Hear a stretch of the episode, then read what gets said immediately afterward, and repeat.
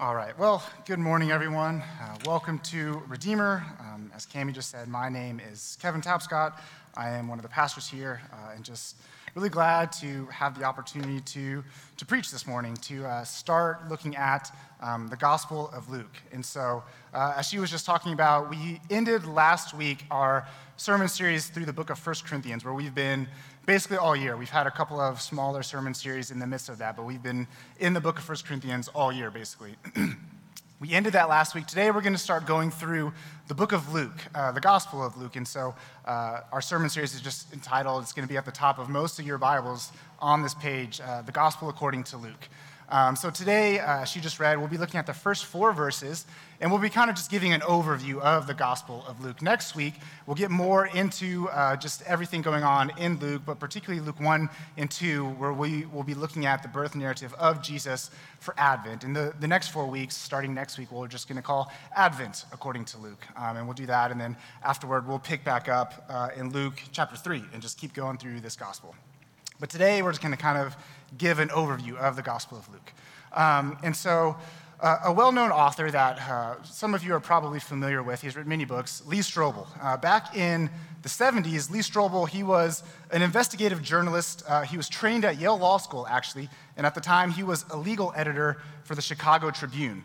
And Lee Strobel, he talks about this. He grew up as a skeptic and really even considered himself an atheist until he was confronted more so with Christianity when his wife became a Christian in 1979.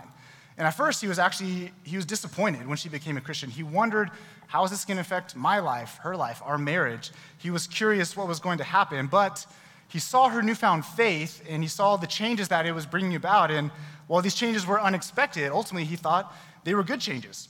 He thought now that she was a Christian, she was just going to be going to all-night prayer vigils and volunteering all the time at soup kitchens and stuff like that. But instead, Strobel noticed a change in character, a change in integrity in his wife. And these things were for the better, and he actually appreciated these changes. Something else he noticed, that there was a growth in her personal confidence, in her faith in Jesus. And so being a skeptic, even a self-proclaimed atheist, he didn't understand this confidence in Jesus. And being, at the time, an investigative journalist, he decided he was going to take a closer look at Jesus to better understand his wife's newfound confidence. And so ultimately, he wanted to investigate the veracity of the claims of Christianity and get to the bottom of the reliability of this faith that had just really changed the life of his wife. And so he took 2 years. He went all over the country. He interviewed professors and academics in all these different fields, and he had investigative questions. And being a legal journalist, he wanted to find answers to these questions that would hold up in a court of law, not just someone's personal opinion in regards to these questions. Strobel, he previously thought that the claim that God exists was just the product of wishful thinking and primitive superstition. He didn't think Jesus ever claimed to be God, but that he was just a human being like the rest of us. But now, after seeing his wife's transformation and wanting to actually dig in and find out, is Christianity true, he was asking some different questions. He was asking, who was Jesus really? Who did Jesus claim to be? Is there any credible evidence to back up the assertions of Jesus? And ultimately, the answers that Strobel found changed his life. And so my guess is that you or someone that you know has similarly had questions like the ones that Lee Strobel was asking. Whether you're a Christian or not, you've probably wanted to know, who is Jesus? What did Jesus really teach? What did he do? The big one, did he actually come back to life from the dead? Are the claims of Christianity credible, or is believing in Jesus, believing in the gospel, is it just kind of a blind leap in the dark? And if Christianity is credible, what does that mean for my life? And so, thankfully, we have, of course, the whole Bible, but we have the gospel account of Luke, who also carefully investigated the details surrounding the life, death, and resurrection of Jesus. And so Lee Strobel, all he had to interview was biblical experts, which, of course, is no small matter. But Luke, he interviewed actual eyewitnesses who heard Jesus' teachings. They saw his miracles, and they saw him alive again after he had been murdered on a Roman cross. And so after all of his investigation and research, Luke was confident that we can truly know the historical events surrounding Jesus. And this confidence he imparts to us in his gospel so that we too may truly know Jesus. So as I said, today we're going to look at the first four verses of the gospel account of Luke, and we're going to kind of give an overview of Luke, and he kind of helps us in his prologue to give an overview of his method and what he's trying to accomplish in writing his gospel account. And so we're going to see that he underwent a lot of research, a lot of investigation before he wrote his gospel. And so just as Strobel and just as Luke, in their investigation, they were asking kind of just a lot of questions about Jesus this morning. We'll ask some questions about the gospel and Jesus himself from the book of Luke and see what Luke has to tell us about these things. And so we're going to start by asking the first question is the gospel historical? Is the gospel historical? So I'm just going to reread these first four verses. Inasmuch as many have undertaken to compile a narrative of the things that have been accomplished among us, just as those who from the beginning were eyewitnesses and ministers of the word have delivered them to us, it seemed good to me also, having followed all things closely for some time past, to write an orderly account for you, most excellent Theophilus, that you may have certainty concerning the things that you have been taught. And so the book of Luke is one of the four Gospels, Matthew, Mark, Luke, and John, and it's one of the three synoptic Gospels, Matthew, Mark, and Luke. And they are called the synoptic Gospels because overall they're very similar. They together form a general summary and synopsis of the life and ministry of Jesus, and largely they are in agreement together. There's some subtle differences, of course, if you've read them, but largely they agree in what they say, even sometimes how they say it, and kind of how things are ordered and presented in their gospel. The Gospel of John was written a little later than those three Gospels, and of course it tells the same gospel story about Jesus, but it highlights and emphasizes some different things that ultimately complement the three synoptic Gospels of Matthew, Mark, and Luke. And so even though Luke's name as the author is not mentioned all throughout church history, no one else has ever been attributed as the author of the Gospel of Luke other than Luke. And Luke, the gospel, is actually the first book in a two-volume account written by Luke, with the second volume being Acts. It's usually referred to as Luke-Acts. He wrote both books. And so these two books together make up a huge portion of the New Testament. They make up one-third of the New Testament, and the gospel account of Luke is the longest book in the entire New Testament. And so from passages in the New Testament, from Colossians, Philemon, 2 Timothy, we know that Luke was a traveling companion of the Apostle Paul, and that he was also a doctor, so he was very well educated. He was also likely a Gentile convert to Christianity. And so in the second half of the book of Acts, which was written by Luke, the author talks about his travels with the Apostle Paul on the Apostle Paul's missionary journeys. And we know that because in Acts 16, it starts to change, the language does. Instead of saying, Paul went here and Paul did this, it says, we went here, we did this. And so ultimately it's saying, whoever wrote Acts was a travel companion of Paul. We know that Luke, from these other passages, was a travel companion of Paul. And we know that the same person who wrote Acts wrote Luke. And so ultimately, throughout church history, it's always said Luke was the one who wrote the gospel account of Luke. And part of the reason we know that that Luke wrote Luke and Acts is because both books are addressed to this person, Theophilus. And so Theophilus just means lover of God.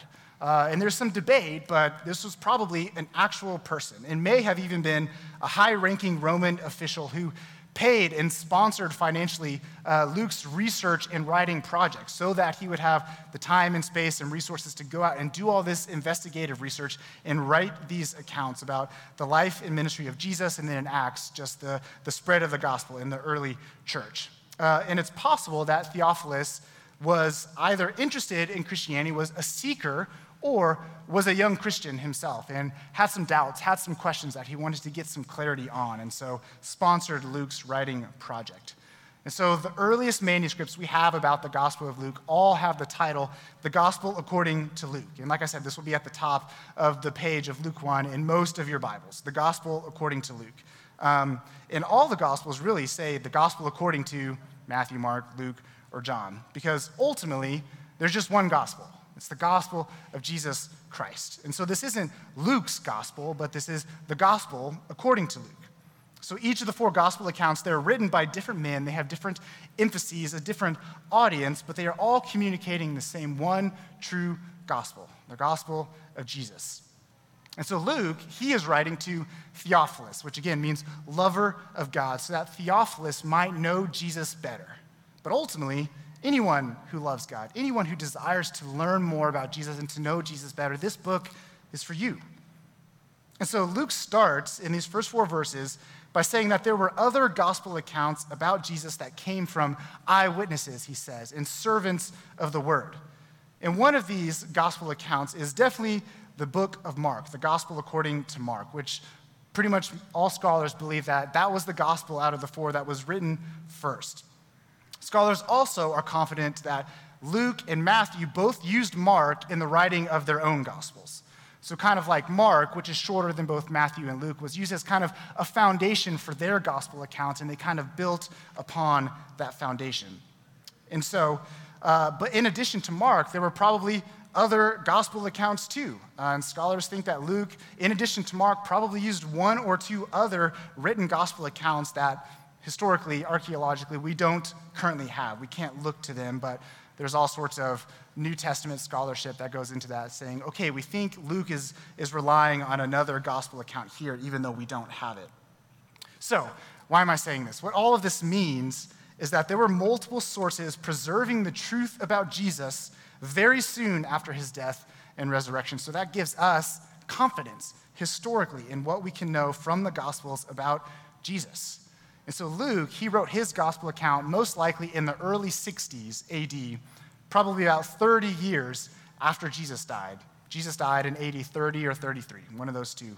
And so to us, 30 years after his death and resurrection, that might seem like a really long time in the age of Twitter and we have video cameras in our pockets and all of that stuff. That seems like a really long time when we get instant, immediate news. But historically speaking, that's actually very, very soon after the events themselves.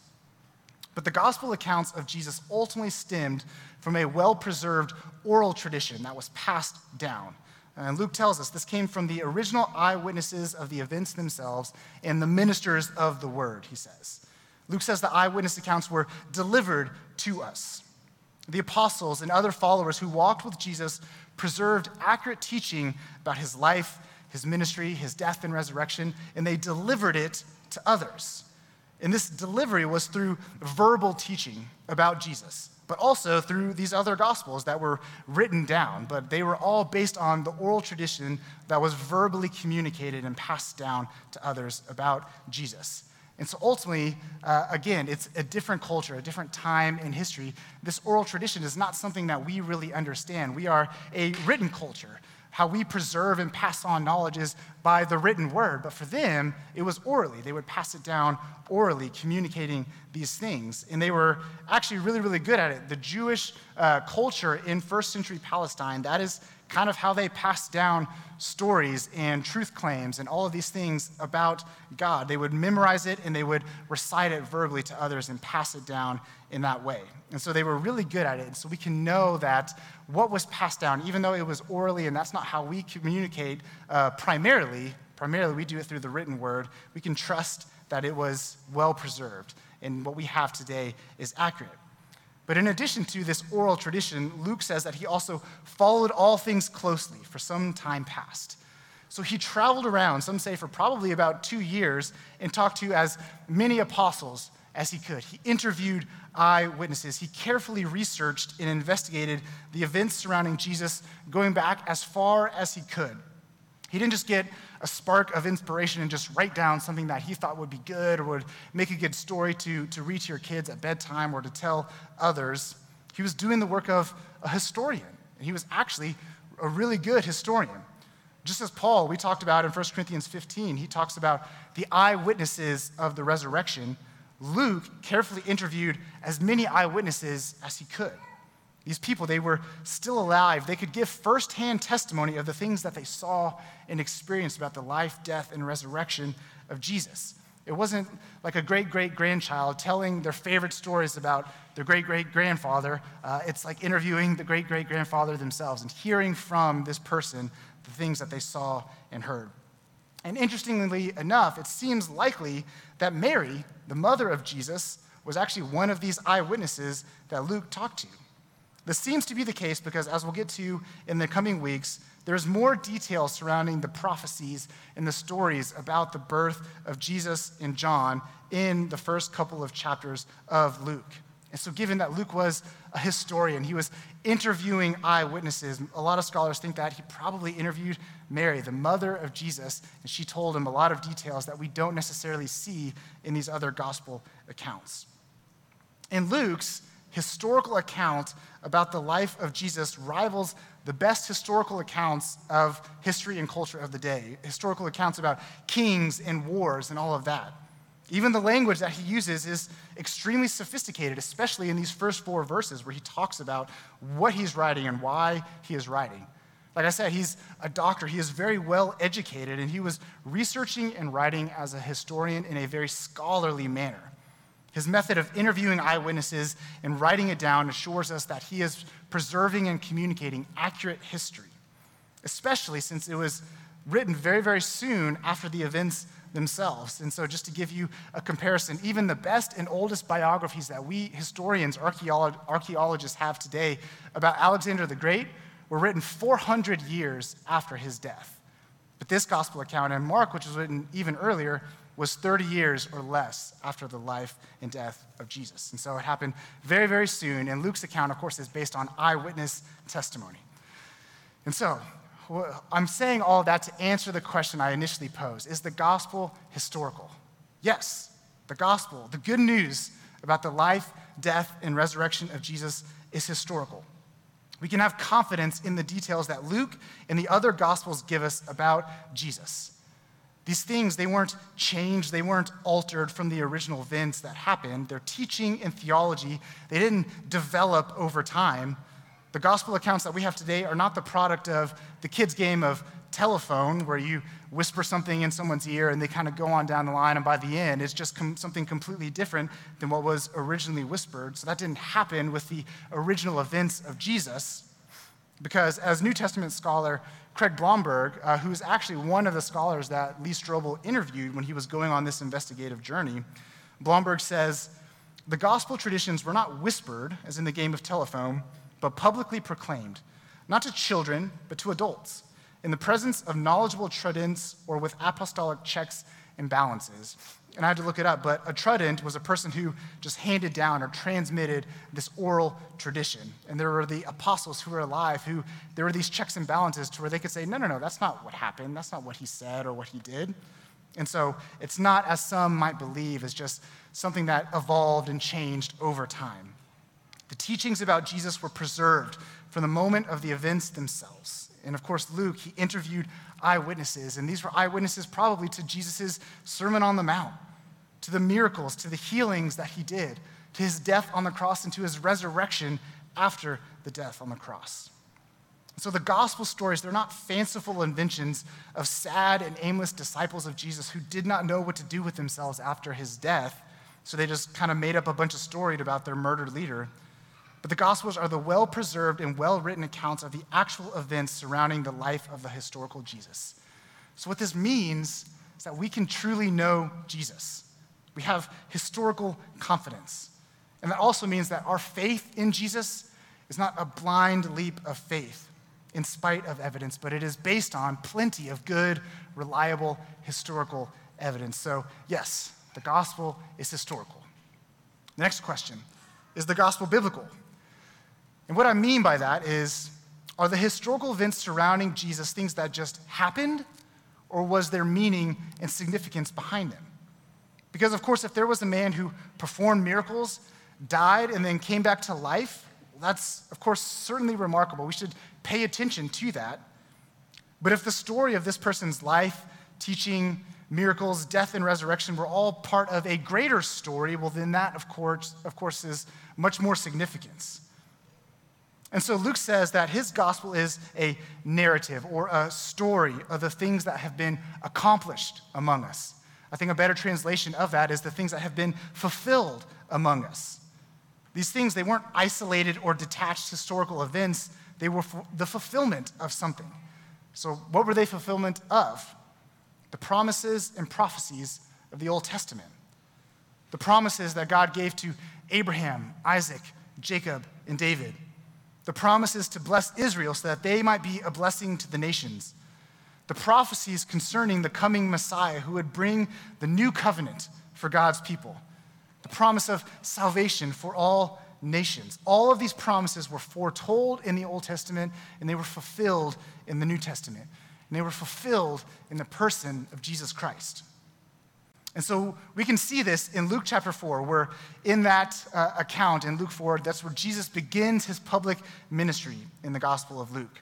And so Luke, he strategically places this story in Luke 4, the place where he does. And in that story, Jesus goes back to his hometown of Nazareth, and he's in the synagogue on the Sabbath day, and he gets up and he reads from Isaiah 61. And when he does this, when Jesus reads this in Luke 4, he reads, "The Spirit of the Lord is upon me, because he has anointed me to proclaim good news to the poor. He has sent me to proclaim liberty to the captives and recovering of sight to the blind, to set at liberty those who are oppressed, to proclaim the year of the Lord's favor." And so when he reads this, ultimately, it's strategically placed in Luke chapter 4 because this is kind of, Luke is presenting an overview of the ministry of Jesus that he is inaugurating when he is reading that in Nazareth. This is what his ministry is going to accomplish. But in reading from Isaiah 61, Jesus ultimately is talking about the Old Testament year of Jubilee, where we learn about in Leviticus 25. And in the year of Jubilee, what would happen, what God commands in Leviticus 25 is that slaves are to go free, debts are to be canceled, land was to be returned to its original owner. And this was a regular practice of Israel in the Old Testament to show that this was a time of liberation and freedom and justice and mercy. And God's people were to live this way on the year of Jubilee because these things ultimately flow from the heart of who God is. And the Old Testament talks about this future eternal year of Jubilee, where there is liberty, justice, and freedom experienced by God's people forever. What's up, dude? He's excited. He's like, year of Jubilee, that's my favorite. Leviticus 25? Amen. So, Jesus, he reads from the book of Isaiah, talking about the year of Jubilee, and says, today, this scripture has been fulfilled in your hearing. Jesus was the fulfillment of the prophecy about God's anointed Messiah who would bring liberty and freedom for those who trust in him. And this freedom, Jesus says, quoting Isaiah, is uniquely for the poor, the captives, the blind, and the oppressed. And so that doesn't mean that if you don't fit those categories, then this freedom and liberation is not for you, but that God's heart is uniquely drawn toward those who are suffering in these types of ways. But ultimately, we know that this is highlighting that this is true of all of us, spiritually speaking. We are all spiritually poor. We're spiritually captive, blind, and spiritually oppressed. But it's saying that the good, liberating news of Jesus is uniquely for those who are marginalized and who are outcast, for those who are on the outside of society.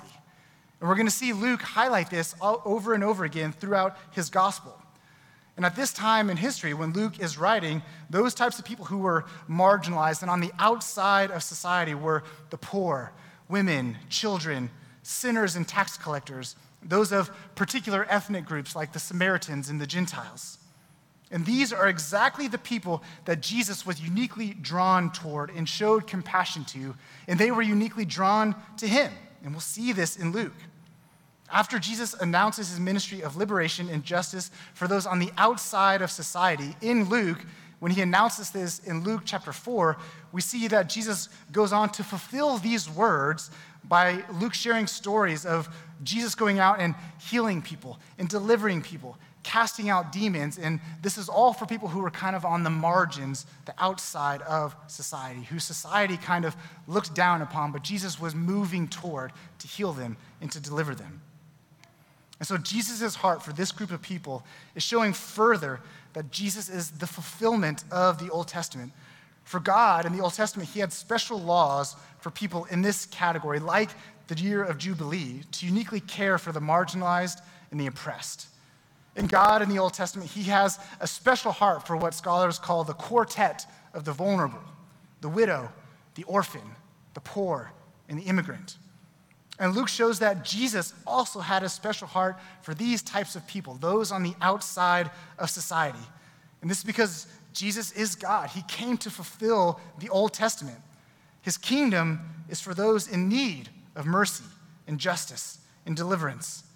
And God, in his love and compassion, is eager to give it to them.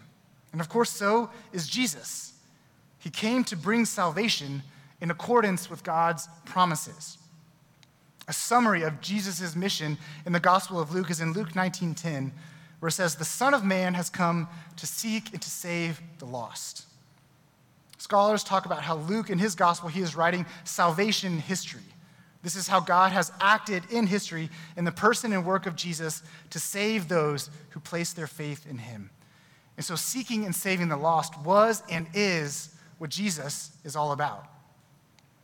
So everything concerning Jesus that Luke writes about is a fulfillment of the promises of God. They all come together in Jesus. That's why Luke starts his gospel saying that the events around Jesus were fulfilled among us. And then he ends his gospel in Luke 24 with Jesus telling his disciples, "Everything written about me in the law of Moses, the prophets, and the Psalms must be fulfilled." And then it says he opened their minds to understand the scriptures, the Old Testament scriptures. Jesus is the fulfillment of the entire Bible. All of it is pointing to him. God is accomplishing his mission of reconciling people to himself from every nation in Christ. He is building the family of God in Christ. He is bringing the kingdom, has brought the kingdom of God in Christ. We must read and interpret all of Scripture through the lens of Jesus, in light of Jesus. The grand overarching story of the Bible finds its fulfillment in Christ. So to answer that question, yes, the gospel is biblical. The next question is the gospel credible? So in light of the historicity of the gospel, the good news of Jesus, and seeing that it is the culmination of everything in the Bible, is the gospel credible? Is it worthy of belief? Is it worthy of confidence? Is it trustworthy? And of course, answering this question is of crucial importance, because to trust the gospel of Jesus is to trust Jesus of the gospel. And trusting Jesus, we know, means giving him your entire life. So this is a big deal. Luke, he is concerned with Theophilus trusting the things that he has been taught concerning Jesus. And so whether Theophilus was a seeker or a young Christian, he had questions and maybe even some doubts about Jesus. And Luke wanted to thoroughly show Theophilus that the good news about Jesus is worthy of belief and Jesus is trustworthy. But Theophilus had questions. He had some doubts. And that's similar to all of us. We have questions sometimes. We have doubts sometimes. And what Luke shows us in his gospel is that Jesus is gentle with doubters. He is compassionate toward those who are trying to figure out whether or not Jesus is trustworthy. He doesn't just call us to not worry about verifiable evidence or rational arguments. Instead, Jesus gives us rational, historical, verifiable reasons to trust him. He doesn't just call us to move forward in blind faith in the face of doubt.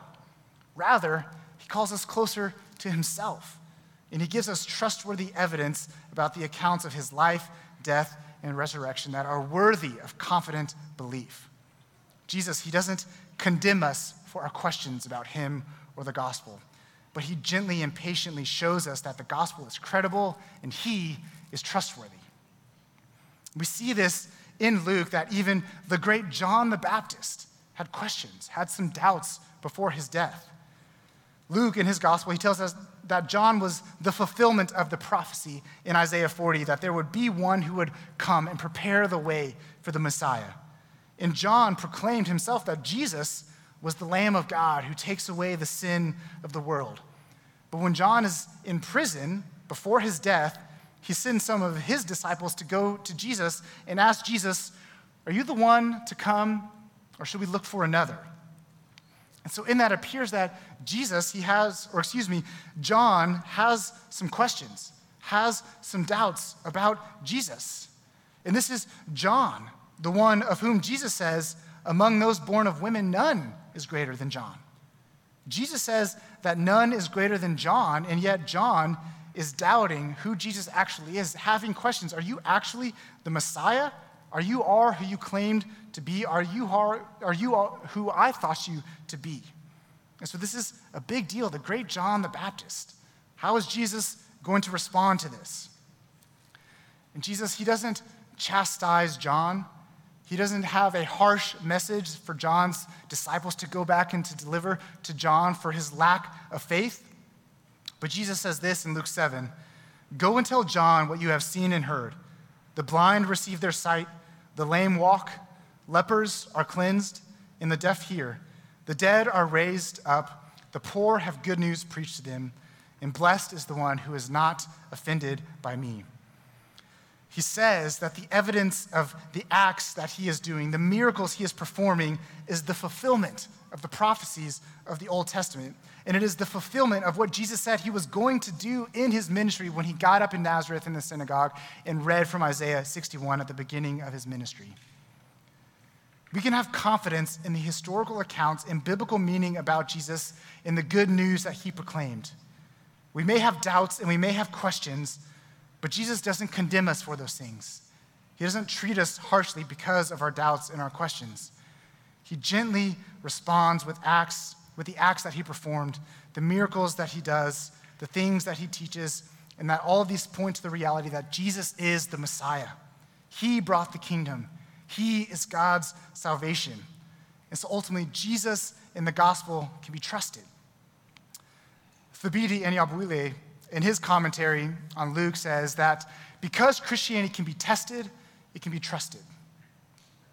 Because we can test the historical reliability of the life, death, and resurrection of Jesus and show that history reveals that these things actually happened, then we can trust the claims of Christianity, and ultimately, we can trust Christ himself.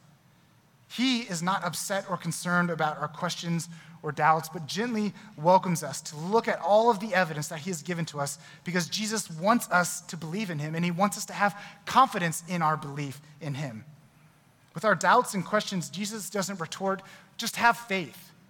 He calls us to have faith, to trust him, yes, but he gives us plenty of reasons to do so. So in coming to Christ and coming to Christianity, we don't have to just check our minds at the door to think that, well, there's no real reason to trust and believe in the gospel or to trust and believe in Jesus. There is. We can bring our doubts and questions and confusions to Jesus, knowing that he graciously welcomes us. He gives us good, trustworthy reasons and evidence to believe in him and to stake our lives on the gospel. Being a Christian is not because we are naive or uninformed or gullible or anti-intellectual. Christianity is a credible faith that withstands scrutiny from all directions.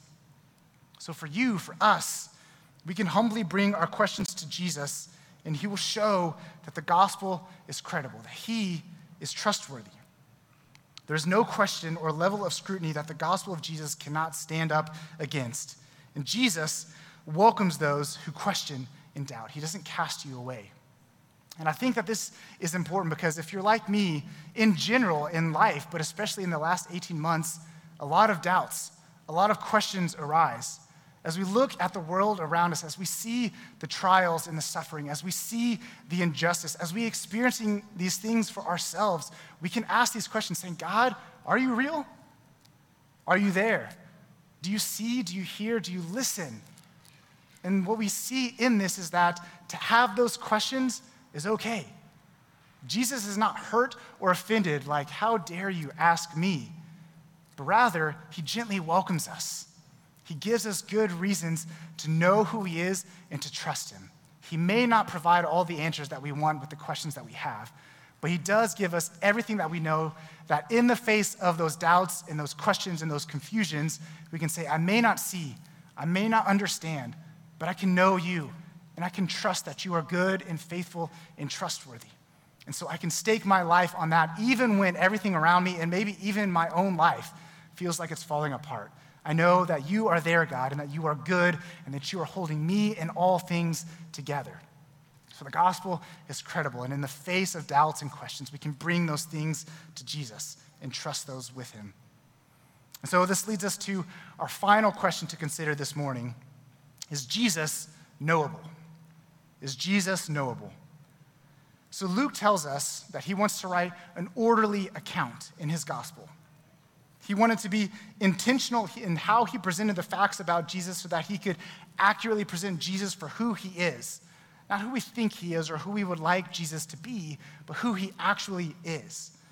And Luke, writing to Theophilus, wants Theophilus to be certain about the things that he has been taught about Jesus so that he can be certain about whom he was trusting.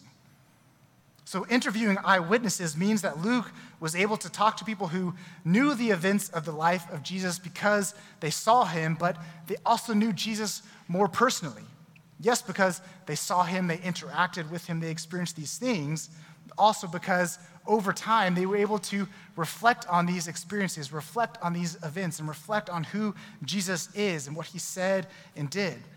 So after all that they had seen and heard, after years of thinking and praying and reflecting on these things, and by the illumination of the Holy Spirit, they more fully knew Jesus. And that is something that we can learn from Luke's gospel, that because we can truly know that Jesus lived, died, and rose again in history, we can truly know Jesus personally through faith. Our faith in Christ is well grounded in actual history, not fantasy.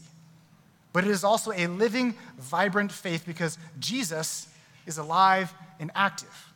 We have the Holy Spirit dwelling inside of us who have placed faith in Jesus to help us to fully see and understand and even experience who Jesus truly is. As Luke says, we can have certainty about what we have learned about Jesus. We can be certain that he was God in the flesh. We can be certain that he came to this earth as a fulfillment of Old Testament prophecies and promises. We can be certain of his mercy and compassion for those who are hurting and in need. We can be certain of his desire to save and restore broken sinners like you and me. We can be certain that he is a God of justice and liberation. We can be certain that he died on the cross for our sins. We can be certain that he rose again. And we can be certain that those who trust in him as Lord and Savior are forgiven and saved and made new. The Gospel of Luke is much more than just knowing true things about Jesus. It is about knowing the loving, gracious, gentle, compassionate heart of Jesus personally by putting our faith in him, receiving forgiveness, receiving salvation, having the indwelling Holy Spirit, and walking every single day with this loving, merciful, compassionate Savior. So Luke carefully investigated all things about Jesus and wrote for us an orderly account that can result in certainty and truly knowing Jesus. Lee Strobel, who I mentioned at the beginning, he set out to investigate the claims about Jesus for himself to see if they were actually true. And after 2 years, he believed that every one of his questions were answered, every one of his doubts were removed, and he believed he knew the Jesus of history, and so he came to know Jesus personally by placing his faith in him. And recently, Lee Strobel, he tweeted on November 8th, actually, he said this: "Today, November 8th, is my 40th spiritual birthday. On this day, 4 decades ago, after a 2-year investigation of the evidence, I put my trust in Christ by receiving his free gift of grace in a prayer of repentance and faith, changed my life in eternity.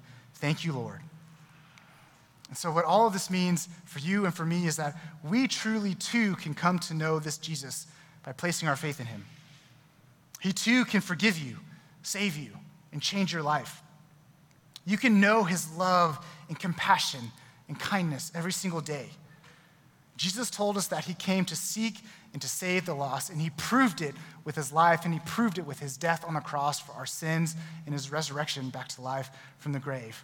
And so we know that if we have trusted in this Jesus, if we have placed faith in him and his work on the cross, then we too are forgiven and saved. And so with Jesus, we can say, "Thank you, Lord. You have come and you have sought and saved sinners like us." Praise God. Let's pray. Lord, Jesus, thank you that you came to this earth. Thank you that you came as a human to live the life that we couldn't live, to die the death that we deserved on the cross for our sins, that you came back to life in actual space-time history, victorious over sin and death, hell and the grave, and that you have pursued us, you have sought us, Lord, and you have saved us through faith in you and what you have done for us at the cross.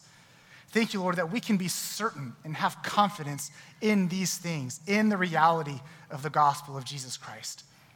Lord, that this isn't just a blind leap in the dark that we have nothing to back up our faith in you, Jesus, but that we have everything, so many things to lend to a credible, reliable, historical, biblical faith in you.